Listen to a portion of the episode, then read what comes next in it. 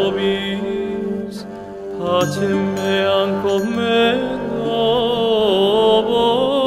vobis. Non sicud mundus stat pacem do.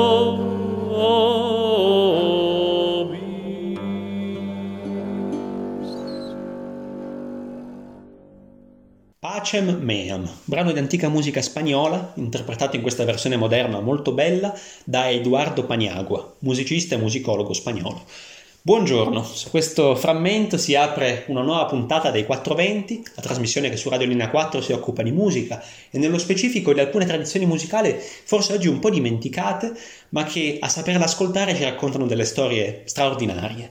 Nel corso degli episodi abbiamo visitato diversi paesi del mondo e ascoltato musiche di diverse epoche e anche di diverse occasioni, da musiche che eh, vengono ispirate da fatti politici a musiche che invece vogliono ricostruire le radici di un popolo, musica colta, musica popolare, abbiamo ascoltato un po' di tutto e siamo arrivati nell'ultimo episodio a parlare di musica sacra, di musica scritta per la liturgia. Abbiamo ascoltato un esempio di messa sudamericana, scritta utilizzando materiale musicale del folklore sudamericano. Abbiamo ascoltato un esempio analogo per la musica flamenca, una missa flamenca, e poi per la musica congolese, una missa luba. E infine siamo arrivati a questo frammento, a questo straordinario pezzo di musica, molto affascinante pure molto lontano dalla nostra idea di musica, ecco. Si tratta in questo caso di un brano liturgico della Spagna dei primi secoli del Medioevo, quando in Spagna si celebravano le messe con il rito mozzarabo. Abbiamo detto infatti che nei primi secoli del Medioevo in Europa non esiste un rito cristiano e un canto cristiano identico in tutti gli stati. Quello si svilupperà dopo, quando il Papa imporrà il canto gregoriano con una certa durezza a tutti i paesi del mondo cristiano.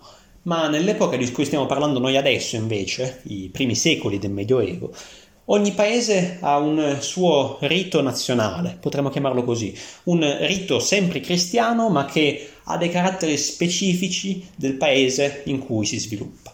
E il rito nazionale della Spagna dell'epoca è appunto il rito mozzarabo, il rito cioè dei cristiani al tempo della dominazione araba. La Spagna sarà sotto il governo degli arabi per buona parte del Medioevo ed è una pagina estremamente affascinante della storia. Ed è proprio di quella Spagna araba, della Spagna araba medievale, di cui ci occupiamo noi oggi. Questa volta parlando non di musica sacra, ma di musica per altre occasioni.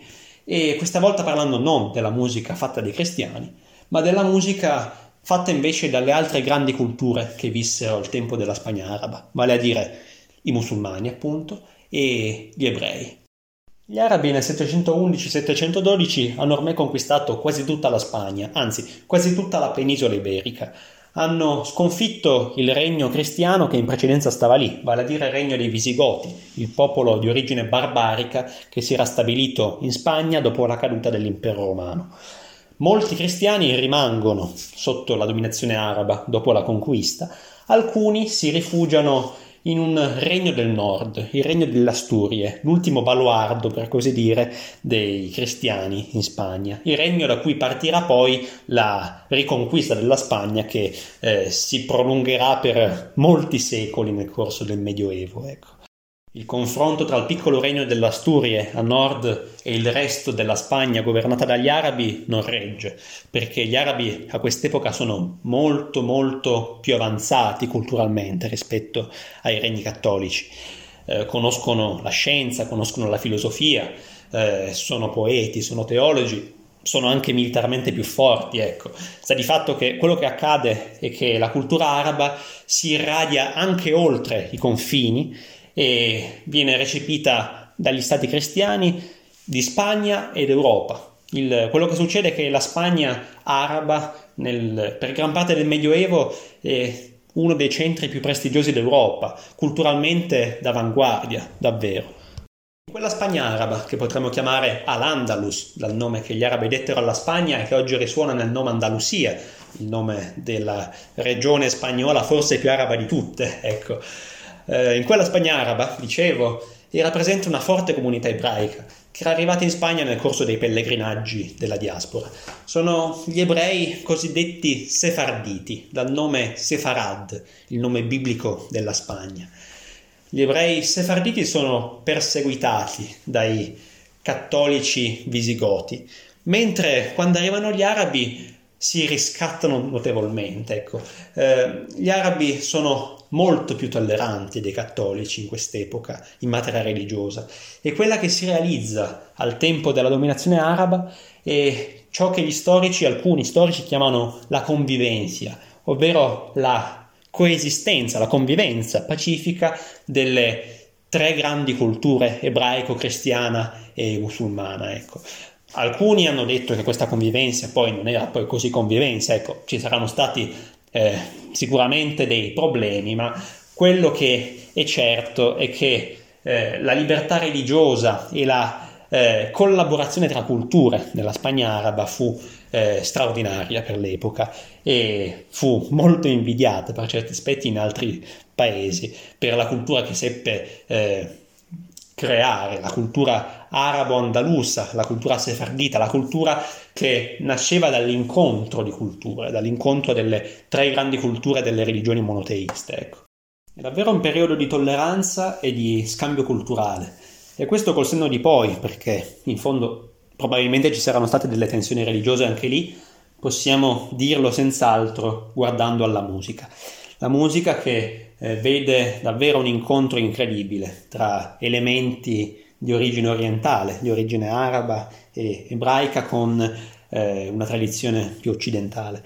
E questo possiamo vederlo ancora oggi eh, nei generi musicali spagnoli, e a partire dal flamenco, dal flamenco di cui oggi parleremo in seconda battuta, ecco, ma che è un perfetto esempio di come eh, vari aspetti delle culture mediterranee si incontrino per costituire un repertorio nuovo, straordinario, estremamente ricco, e che è davvero lo specchio di una civiltà. Ecco. Eh, mi piace davvero parlare in questo caso di musica mediterranea, perché sono davvero, eh, è davvero musica che nasce dall'incontro delle culture che si affacciano su questo grande mare, ecco, su questo mare che, che è storia, ancora prima che geografia. Ecco. E gli ascolti che faremo oggi ci raccontano al solo ascolto, appunto, di questa mescolanza culturale. Eh, ho pensato soltanto di suddividere tra ciò che è musica arabo-andalusa o arabo-spagnola e ciò che invece è musica sefardita. Questo perché la musica sefardita ha delle sue occasioni specifiche, che sono le occasioni della cultura ebraica, e poi ha soprattutto una sua lingua specifica, la lingua giudeo-spagnola, che poi nei secoli verrà portata in tutto il Mediterraneo, nelle eh, altre diaspore che ci saranno nel corso della storia, quando gli ebrei verranno eh, senza pace cacciati anche dalla Spagna, ecco, nell'età moderna. Ma iniziamo a dire qualcosa della musica arabo-andalusa, che oggi conta diversi artisti che tentano di riscoprirla o di retenerla in vita per certi aspetti.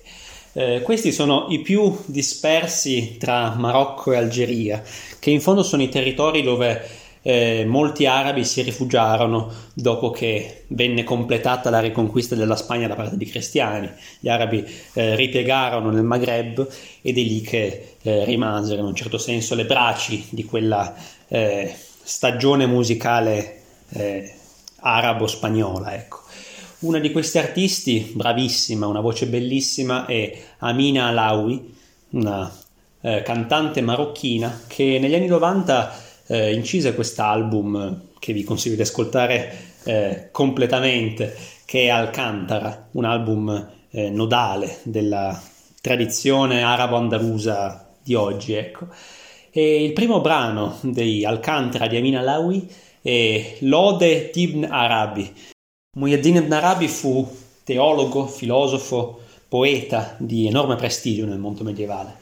Visse tra dodicesimo e tredicesimo secolo, proprio nella Spagna musulmana, e si tratta davvero di un pilastro del pensiero religioso musulmano e della letteratura in arabo in, in generale, ecco. E pensate, nel Novecento alcuni studiosi dimostrarono che Certi passi di Dante furono ispirati alle poesie e alle riflessioni di Ibn Arabi. Poi in verità questi studi furono contestati da molti, però già solo l'accostamento rende l'idea di, eh, della caratura del personaggio e di che genere di personaggi potessimo incontrare nell'Andalusia e in tutta la Spagna araba del Medioevo, che, che livello culturale ci fosse, ecco. E nell'Oda di Ibn Arabi di Amina Alaoui, prima canzone dell'album Alcántara eh, del novantotto mi pare, Eh, il testo è proprio del poeta e teologo medievale Ibn Arabi, mentre la musica è di Amina, che come molti suoi colleghi che si occupano di musica arabo-andalusa eh, ha le doti eh, notevoli dal punto di vista musicale, nel suo caso doti di canto, unisce una profonda conoscenza eh, musicologica e storica di, della musica che fa, è una che Eh, studia e ricerca continuamente eh, in modo parallelo alla sua attività artistica. Ecco. Ascoltiamo quindi l'Ode di Ibn Arabi di Amina Alaoui.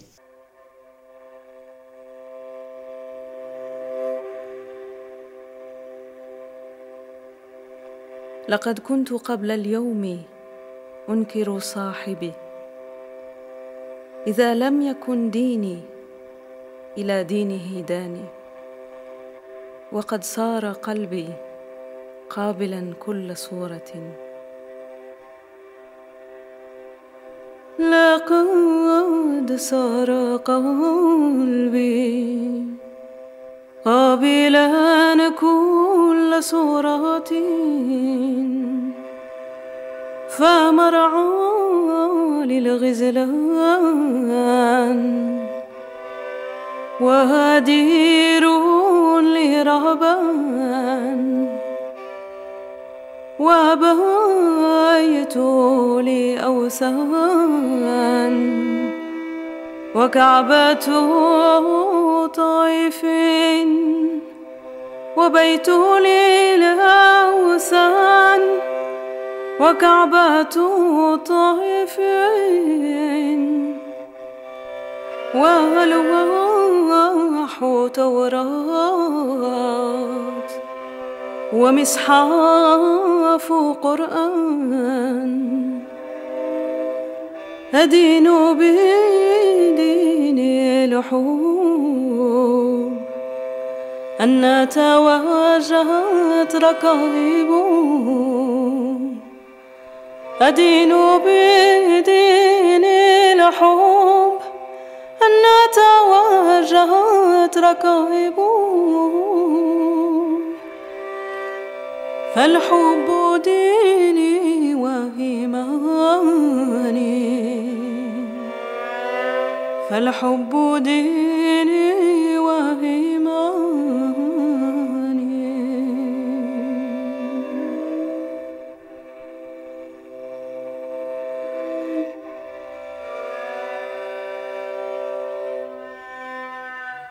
Questa era l'Ode di Ibn Arabi della cantante marocchina Amina Alaoui, una delle voci più importanti della musica arabo-andalusa contemporanea.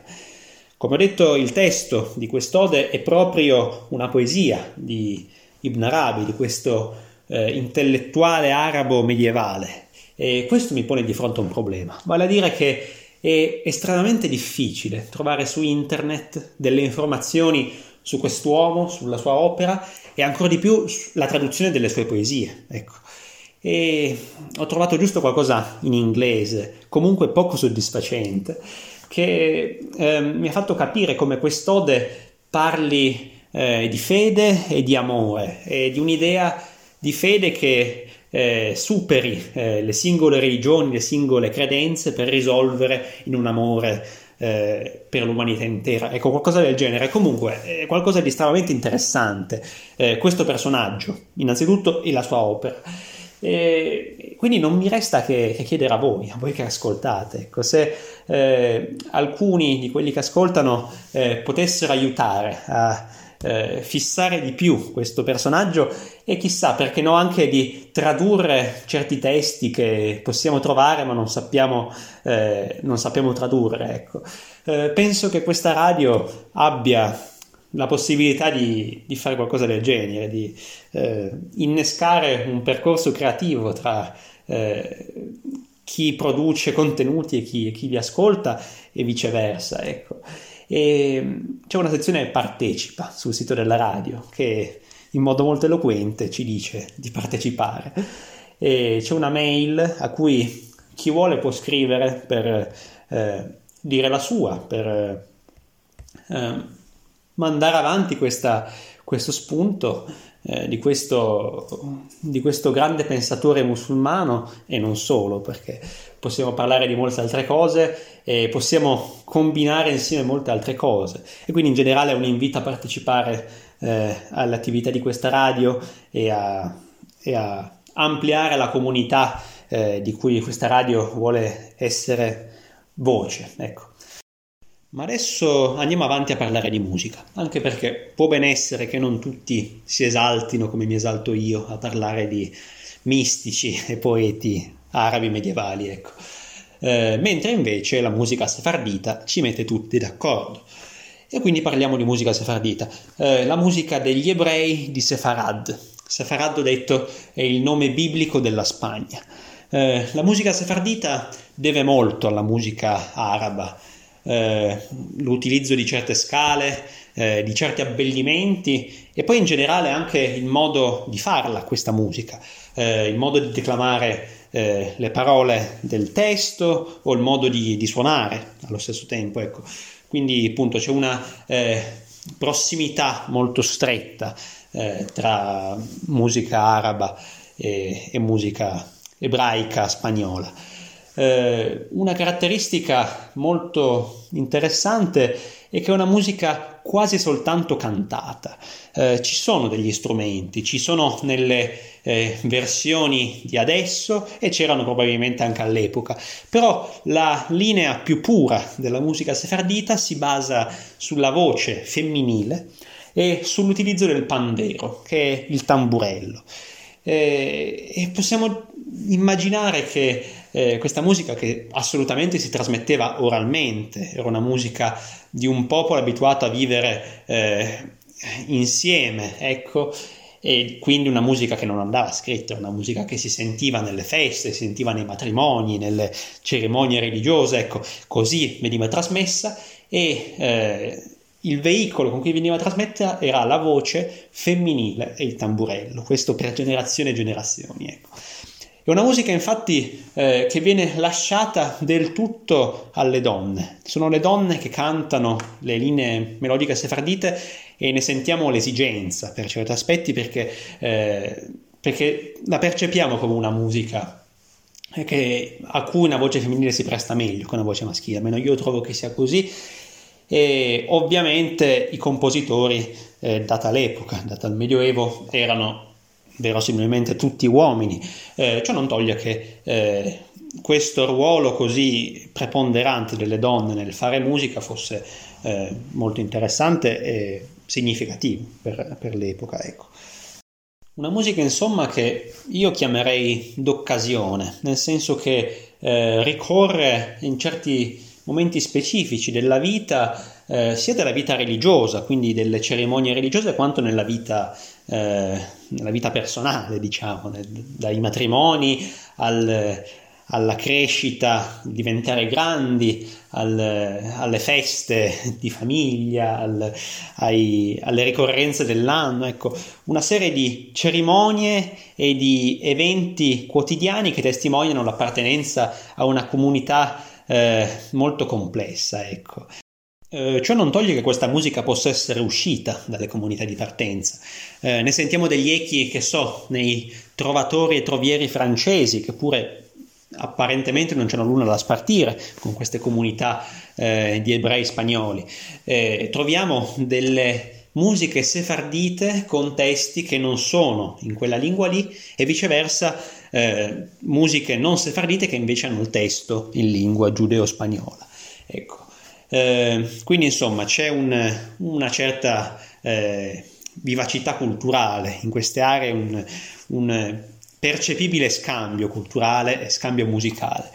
eh, ma in ogni caso è una musica che associamo quasi visivamente a queste comunità ebraiche dell'epoca. Ecco, una musica che, come detto, eh, vuole fissare degli eventi della vita quotidiana e quindi per forza ha un taglio popolare, ma non per questo è una musica eh, che si esaurisce nel, nella cronaca, diciamo, nella cronaca della vita, del matrimonio, della, della felicità, di chi si sposa. Ecco, una musica eh, spesso struggente davvero, una musica eh, che se non strugge è comunque malinconica, ecco, e in cui è davvero facile leggere qualcosa oltre il testo che apparentemente viene dato. Questo in realtà è tipico della musica ebraica, non solo sefardita, quello di, eh, di lavorare su più livelli di interpretazione dei testi, ecco.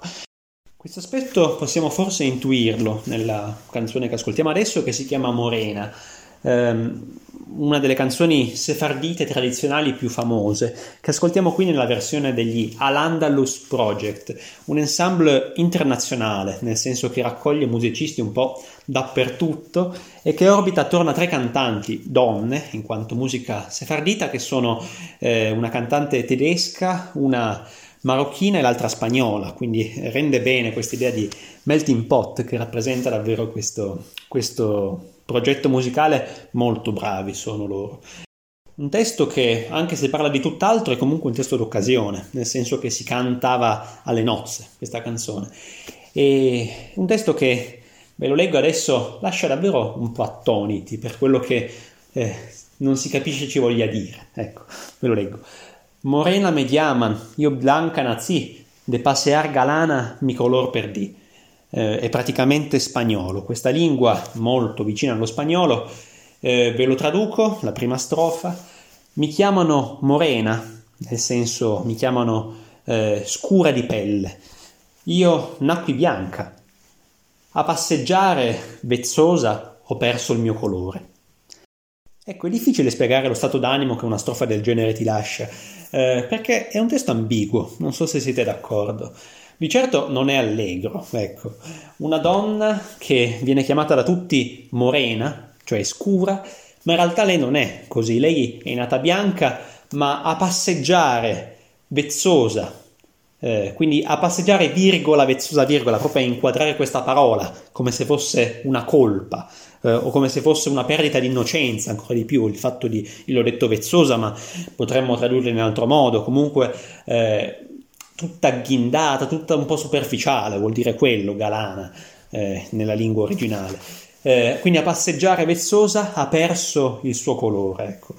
Eh, non voglio indirizzarvi a un'interpretazione, la lascio a voi, eppure eh, di certo è un testo intriso di malinconia, di nostalgia, e fa specie che venisse cantata ai matrimoni, una canzone del genere, un momento aggregante, Eh, così significativo per una comunità, che dimostra come questa canzone fosse davvero evidentemente l'espressione di un stato d'animo comune a, a queste persone, che visibilmente trasmette l'idea di qualcosa che si è perso o di qualcosa che depauperi questi uomini e queste donne in un certo senso. Leggo altre due strofe per inquadrare meglio questo stato d'animo. Morena me llama el hijo del rey, si otra vez me llama, me voy con él. Morena me llaman los marineros, si otra vez me llaman, io me voy con ellos. Ripeto, questo è spagnolo, innanzitutto, e significa mi chiama Morena il figlio del re, se mi chiama un'altra volta io vado con lui. Mi chiamano Morena i marinai, se eh, mi chiamano un'altra volta andrò con loro. Ecco, ma perché non ci va e basta? Perché deve aspettare di essere chiamata un'altra volta? E secondo me è in questo aspetto di sospensione narrativa che si avverte questo, questa nostalgia, eh? Perché lei è stata chiamata dal re, è stata chiamata dai marinai, però deve aspettare di essere richiamata per decidere cosa fare. In questo momento è sospesa in questa situazione drammatica, perché eh, lo sentiremo anche dalla musica, eh, è una musica eh, un po', un po' spinosa, ecco, che non, eh, non, non lascia stare comodi, eh, in un'atmosfera peraltro molto rarefatta, con poche indicazioni eh, spazio-temporali in questa canzone, che è in fondo un, una romanza, uno di quei generi tipici della poesia spagnola, eh, arabo, giudaico-cristiana eh, del Medioevo, le romanze, che poi avranno grande fortuna nella letteratura spagnola anche successiva al Medioevo, ecco. Andiamo quindi ad ascoltare il brano Morena nell'esecuzione dell'ensemble Al-Andalus Project.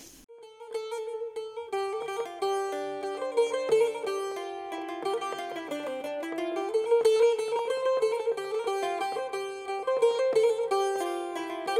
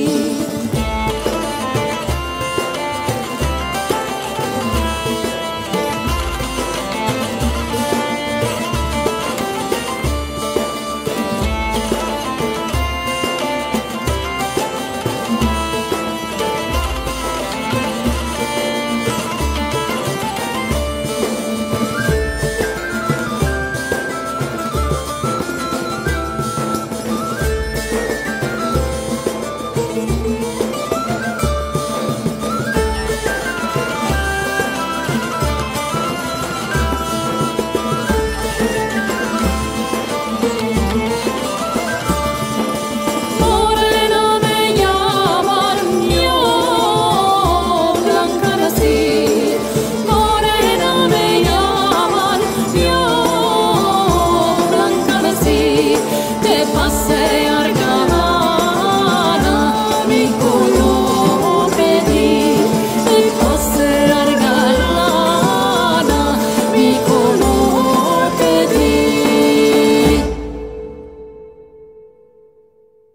E questa era Morena, canzone tradizionale sefardita, interpretata in questa versione dagli Al-Andalus Project.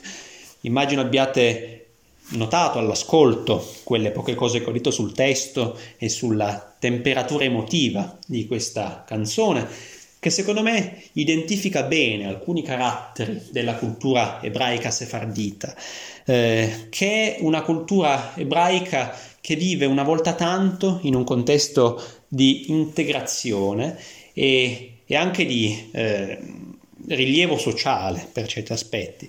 Al-Andalus è uno stato cosmopolita, uno stato di convivenza, abbiamo detto, in cui eh, le tre religioni vivono in modo tollerante, collaborano tra di loro e, e gli ebrei occupano molti molti posti di rilievo nello stato arabo, ecco, sono eh, una classe privilegiata in alcuni casi, eh, più dei cattolici, eppure non per questo viene meno il carattere più intimo e più identitario della cultura ebraica e della comunità ebraica, non per questo cessano di essere comunità, solo perché sono perfettamente integrati, ecco. E questo lo si nota non tanto nella musica, secondo me, che in fondo è una musica tipicamente mediterranea, potrebbe eh, con le dovute differenze quasi essere musica araba o musica spagnola, eh, ma quanto più nel testo, nel, o meglio nello stato d'animo che il testo trasmette. Eh, teniamo conto che parliamo di, una, eh, di un popolo e di una cultura che già all'epoca era millenaria e che quindi... Eh, ha un tatto, ha un modo di dire le cose, un, eh, ha una, delle attitudini e degli stati d'animo che eh, emergono molto fortemente in queste canzoni, secondo me, eh, che quindi certificano eh, la presenza ancora estremamente pulsante di una identità ebraica e di una eh, comunità ebraica anche in uno stato così tollerante e così assimilante per certi aspetti. Ma adesso parliamo di un personaggio di cui volevo tanto parlare, un personaggio pressoché leggendario. Eh, sto parlando di Ziryab, non è il suo nome, è un soprannome e significa il merlo, perché il merlo è nero e Ziryab era molto scuro di pelle, e perché il merlo canta bene e Ziryab aveva una voce molto intonata. Eh, Ziryab vive tra ottavo e nono secolo, teniamo conto che gli arabi hanno conquistato la Spagna nel settecentoundici, ho detto, quindi agli inizi dell'ottavo secolo, ecco, Ziryab vive eh, cent'anni e più dopo, eh, comunque uno stato giovane, in realtà non ha nemmeno cent'anni all'Andalus, e lui in realtà è persiano.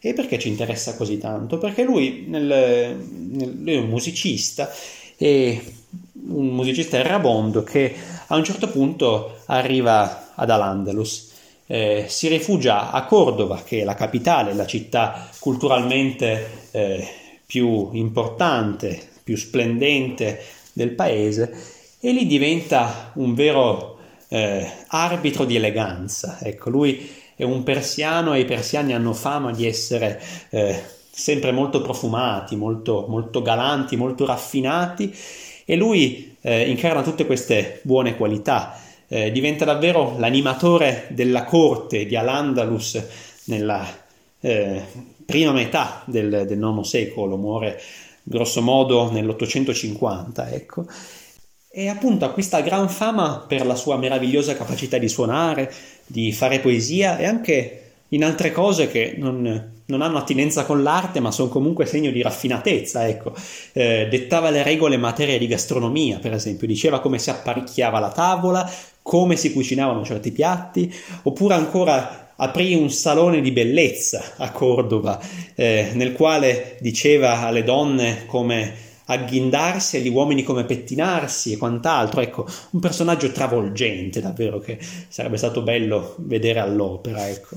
Eh, ci interessa per eh, questo aspetto di aneddotica storica e ci interessa perché nel suo viaggio dalla Persia ad Al-Andalus portò con sé e quindi portò in Europa l'oud, scritto oud, che altro non è che lo strumento arabo antenato del liuto, che poi eh, è uno degli strumenti essenziali della cultura musicale europea, eh, non eh, tanto della cultura della musica classica, è uno strumento un po' più antico, però comunque è lo strumento per eccellenza delle corti europee, per dire. Quindi eh, ecco, è uno strumento che ha questa storia qui, che viene eh, da Oriente, viene portato eh, da questo personaggio davvero leggendario e, e poi eh, si stabilisce, si forma, cambia eh, le sue fattezze fino a diventare il liuto che conosciamo.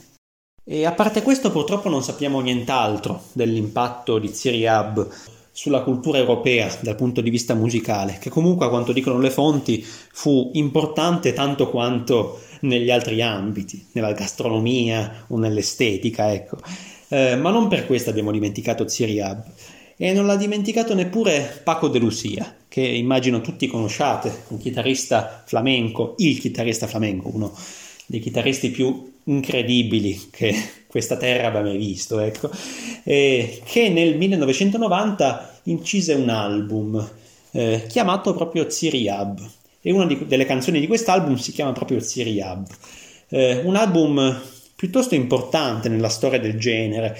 E quale genere in fondo? Perché Paco de Lucia è un chitarrista flamenco, duro e puro, ma anche no, ecco, nel senso è uno nato e cresciuto nel flamenco con una istintività flamenca impressionante, ma allo stesso tempo è uno che eh, ha lavorato anche in altri generi, ha lavorato con altri musicisti e in definitiva può essere considerato uno a cui piaceva fondere le cose, ecco. E in questo caso fonde il suo flamenco con degli aspetti jazz fusion e altri invece di musica mediterranea, di riscoperta di motivi della musica araba, della musica ebraica, nello spirito di quella world music che andava molto in quegli anni, soprattutto dal punto di vista delle, delle musiche eh, che si affacciano sul Mediterraneo, ecco. Eh, non ascoltiamo Ziryab di Paco de Lucia, perché è una canzone che dura quel che dura, come molte canzoni di Paco, ha una durata poco radiofonica, però comunque era giusto ricordare l'album, il personaggio Ziryab, il personaggio Paco de Lucia, e anche ricordare che a quell'album collaborò anche l'amico di Paco, Chick Corea, che è morto eh, pochi mesi fa, lo ricordiamo, un grande pianista jazz, un altro che... Eh, lui veniva dagli Stati Uniti, aveva una formazione completamente diversa da Paco, ma pure era estremamente affascinato dalla cultura spagnola e dal, dall'affastellarsi di culture e di tradizioni musicali davvero magiche attorno alla Spagna. Eh, d'altro, d'altra parte il suo brano più famoso si chiama Spain, un brano che vi invita ad ascoltare come vi invita ad ascoltare Ziryab di Paco de Lucia, visto che non lo ascolteremo qui. Ascoltiamo invece un brano di un altro grande musicista spagnolo, che tuttavia fa un genere molto diverso da quello di Paco de Lucia. Sto parlando di Jordi Savall, che è anche lui un'istituzione, ma non del flamenco, bensì di quella che chiamiamo musica antica, cioè la musica del Rinascimento, del Barocco e anche la musica medievale. Jordi Savall è un gambista, e cioè un suonatore di viola da gamba, che è lo strumento antenato del violoncello. Fino al Settecento si suona la viola da gamba, poi il violoncello moderno prenderà il sopravvento. Ma ancora prima che un grande musicista, Jordi Savall è un grandissimo ideatore di eventi, un organizzatore di progetti, di ensemble, eh, di situazioni in cui inserire le sue musiche, di cui lui è un esperto incredibile della musica antica, e in questo lui è davvero un, un punto di riferimento nella scena musicale di cui si occupa, ecco.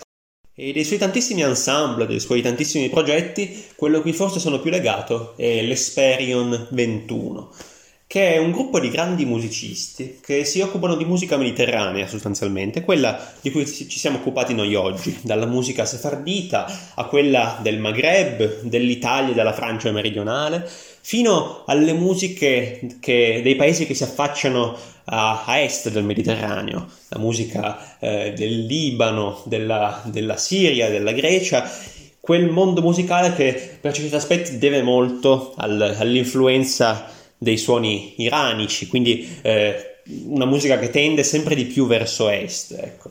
Il nome Hesperion deriva da Hesperia, che era il nome latino della regione europea comprendente l'Italia, la penisola iberica e la Francia del sud. Eh, ma non per questo, appunto, loro si occupano solo di questo Mediterraneo occidentale, perché appunto hanno dedicato anche degli album alle musiche più orientali di questo Mediterraneo, ecco. E il brano che ascoltiamo adesso, molto semplice, è tratto da uno degli ultimi lavori di Jordi Savall, che porta il nome di Lacrime Caravaggio, un titolo curioso che si chiama così perché l'obiettivo di questo lavoro è quello di musicare dei quadri di Caravaggio. Sostanzialmente i musicisti dell'ensemble si eh, appartano e suonano eh, con strumenti d'epoca e con strumenti etnici, a seconda di quello che facciano. Loro sono molto molto precisi nel, eh, nella resa delle musiche che fanno, nello spazio giusto e nel tempo giusto, ecco. E quindi i musicisti si appartano, suonano e fanno la colonna sonora di fatto di alcuni quadri di Caravaggio che eh, vengono passati in rassegna come immagini nella parte centrale della, della scena, ecco.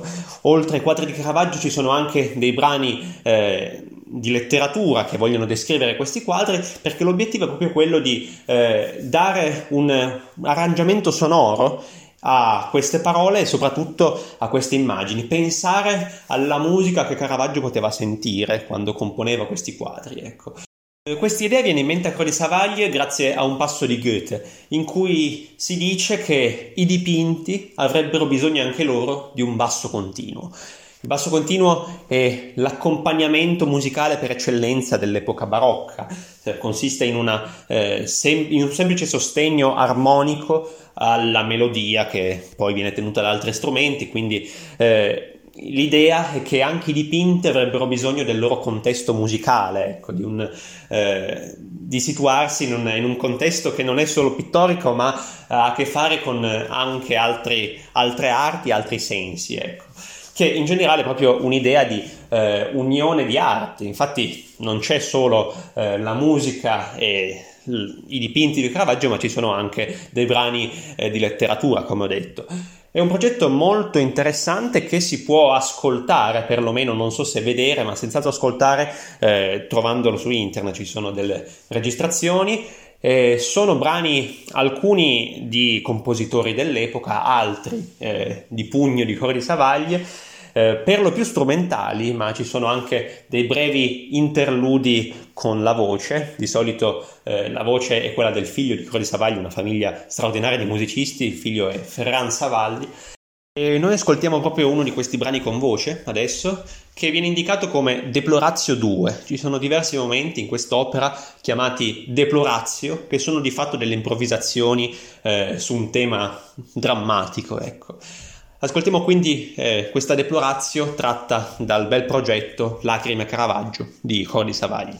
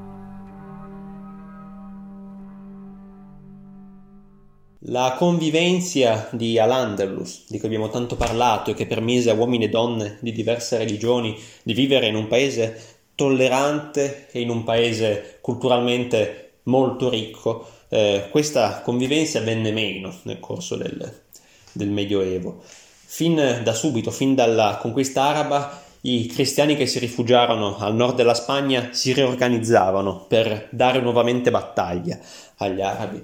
Ma quel processo storico che chiamiamo Reconquista, la riconquista cristiana della Spagna, eh, compie il suo salto di qualità soltanto a fine del, del Medioevo. È un processo di lunga durata che eh, inizia a dare i suoi frutti solo nel momento in cui il Papa appoggerà i cristiani di Spagna in questa riconquista della Spagna. Ecco.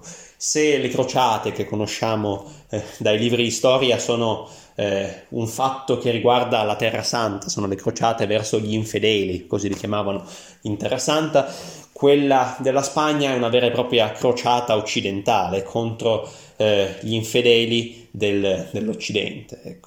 E in un contesto del genere, con quella tensione, con quell'intolleranza, non si può ovviamente ricostituire la convivenza di prima. Questo vale senz'altro per i regni ormai cattolici, quelli che i cattolici hanno riconquistato i musulmani, ma vale anche per ciò che resta ai musulmani della Spagna.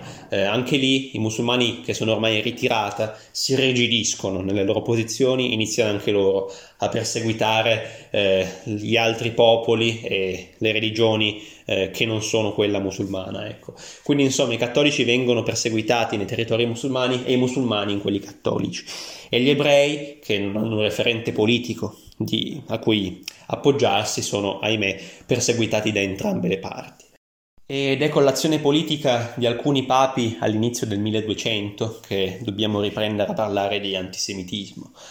Gli ebrei negli stati cristiani erano obbligati a portare un segno distintivo sui vestiti, di modo che i cristiani potessero riconoscerli e potessero evitare di avere rapporti sessuali con loro e di mettere su famiglia con loro. Questo processo storico perverso toccherà il suo apice con la conquista, eh, riconquista definitiva della Spagna da parte dei re cattolici Isabella di Castiglia e Fernando d'Aragona, che eh, avrà termine nel gennaio del millequattrocentonovantadue, e tre mesi dopo la riconquista definitiva della Spagna, nel marzo del millequattrocentonovantadue, gli ebrei verranno espulsi dalla Spagna. È il cosiddetto editto di Granada, e che è un editto dettato da ragioni essenzialmente politiche, non tanto per convinzione, eh, intima convinzione da parte dei re cattolici, che pure portano questo nome così eh, identificativo, quanto più per ragioni di alleanze. In un periodo dedicato della storia europea vicino ormai alla riforma protestante, in cui avere l'appoggio del papato era fondamentale nella politica estera, ecco. Eh, questo è il triste destino degli ebrei di Spagna, degli ebrei sefarditi, che poi sarà anche il destino dei musulmani di Spagna, dei musulmani che saranno costretti a convertirsi al cristianesimo nella nuova Spagna cattolica e che verranno quindi chiamati moriscos, il nome spregiativo con cui si identificavano i musulmani che si erano convertiti al cristianesimo. Ad ogni modo, molti di questi musulmani, perché sono molti i musulmani di Spagna a quest'epoca, d'altronde fino al giorno prima era uno stato arabo, eh, molti dei moriscos in realtà continuano a professare la religione musulmana di nascosto, e comunque la tensione sociale e l'intolleranza in Spagna è molto forte, così che all'inizio del Seicento verranno espulsi anche i moriscos dalla Spagna, quindi anche i musulmani convertiti verranno cacciati dalla Spagna cattolicissima. Come se non bastasse, in quella Spagna lì così cupa, la Spagna del Cinquecento e del Seicento, era estremamente importante a livello sociale la limpiezza del sangue, vale a dire eh, l'avere il sangue pulito, cioè il sangue eh, cristiano da generazioni, non avere eh, nelle proprie parentele dei parenti ebrei o musulmani convertiti, eh, pena una vera e propria emarginazione sociale, un, l'impossibilità di ricoprire cariche importanti, di avere un lavoro e una reputazione sociale. Quindi eh, non bastava neppure essere cattolici, ma bisognava essere cattolici da generazioni. Questo era il livello di perversità e di intolleranza a cui si era arrivati in Spagna. Quindi, tornando agli ebrei sefarditi, riprende dopo il millequattrocentonovantadue, quindi dopo l'editto che gli eh, cacciava dalla Spagna la loro tremenda diaspora in giro per l'Europa. Eh, molti andranno in Portogallo, ma anche lì presto verranno cacciati per solite convenienze politiche, questioni di alleanze politiche.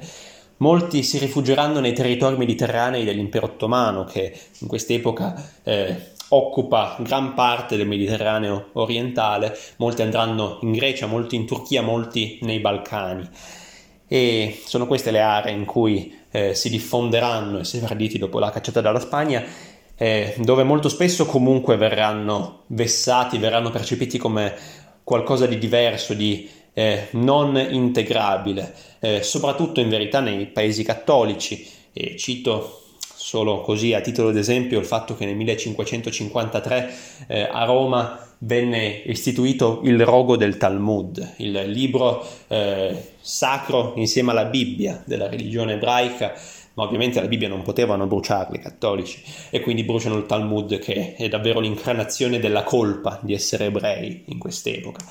Verrà messo a rogo il Talmud nella piazza Campo dei Fiori, che è la piazza dei roghi di Roma, dove qualche decennio dopo, nel milleseicento, verrà messo a rogo il filosofo Giordano Bruno.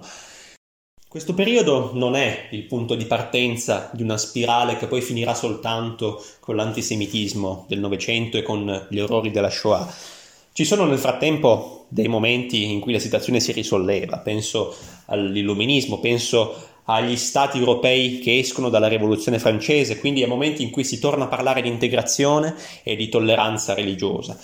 Di certo però questo periodo è un momento di bruttissima regressione rispetto a un medioevo in cui eh, c'era la paura dell'infedele, la paura eh, del moro per esempio, ma che in molte parti del mondo, specialmente il mondo arabo, eh, si poteva davvero vivere eh, con una certa tolleranza nei paesi che magari abbracciavano una religione dominante diversa dalla mia, ma io potevo lo stesso professare la mia fede senza per questo eh, aver paura di essere cacciato o di essere perseguitato.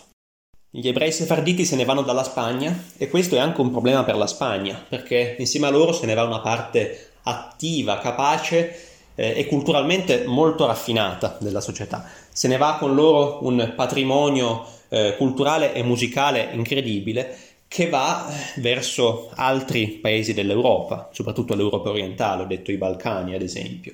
Eh, portano con loro peraltro la lingua, la lingua giudo-spagnola, che è la lingua delle loro canzoni e della lingua della loro tradizione, ecco. E questo patrimonio a noi interessa, il patrimonio musicale va a influenzare e a fondersi con eh, i, le musiche locali dei paesi a cui approdano. Questa è la magia della musica, che anche in situazioni storiche così drammatiche eh, riesce a esprimersi con una forza incredibile e con una capacità di rinnovarsi sempre, di, davvero di tessere un discorso che sia storico e sia culturale allo stesso tempo. Eh, I canti del medioevo spagnolo sefardita si diffondono quindi per il Mediterraneo e diventano parte dei repertori e diventano eh, parte della tradizione, delle passioni dei paesi in cui si trovano. Uno di questi canti giudeo-spagnoli del Medioevo, forse il più famoso, conosciuto davvero su tutte le sponde del Mediterraneo, si chiama Quando il re Nimrod, quando il re Nimrod, il nome di un re biblico, e narra della nascita di Abramo, del patriarca dell'ebraismo. Eh, dice che quando il re Nimrod seppe che stava per nascere Abramo, ordinò di farlo uccidere, ma la madre di Abramo si riparò in una spelonca per farlo nascere lì, e poi su molte strofe parla anche della gioia, della felicità per la nascita del patriarca, ecco. Lo ascolteremo adesso, questo canto medievale sefardita, Quando il re Nimrod, Eh, di cui ci sono moltissime versioni, l'ho detto, è molto famoso e soprattutto è stato sentito in molti paesi diversi, e quindi le versioni sono logicamente molto libere, artisticamente molto belle anche. Peraltro ce n'è anche una di Jordi Savall con gli Hesperion ventuno, per dirne uno che abbiamo citato oggi. Ma la versione che vi propongo io adesso è dell'ensemble La Rondinella, album Songs of the Sephardim, cantiche sefarditi, appunto. È una versione forse meno soddisfacente di altri che potremmo ascoltare. Magari altre versioni sono più creative, nel senso che eh, si prendono più libertà. Questa, secondo me, interpreta bene un'idea di medioevo per certi aspetti, proprio perché è povera di musica. Per buona parte del brano è quasi soltanto voce, ma penso che vi piacerà molto, come piace molto anche a me, perché andando avanti nel brano inizia a carburare, inizia a crescere anche di dinamica, inizia ad accelerare ed è davvero trascinante per certi aspetti, eh, con quell'aria misteriosa che secondo me lo rende, eh, la rende un'ottima interpretazione per questo canto assolutamente straordinario. Eh, vi lascio quindi a Quando è il re Nimrod, canto tradizionale sefardita interpretato dai La Rondinella, e su questo ascolto vi saluto e vi ringrazio molto.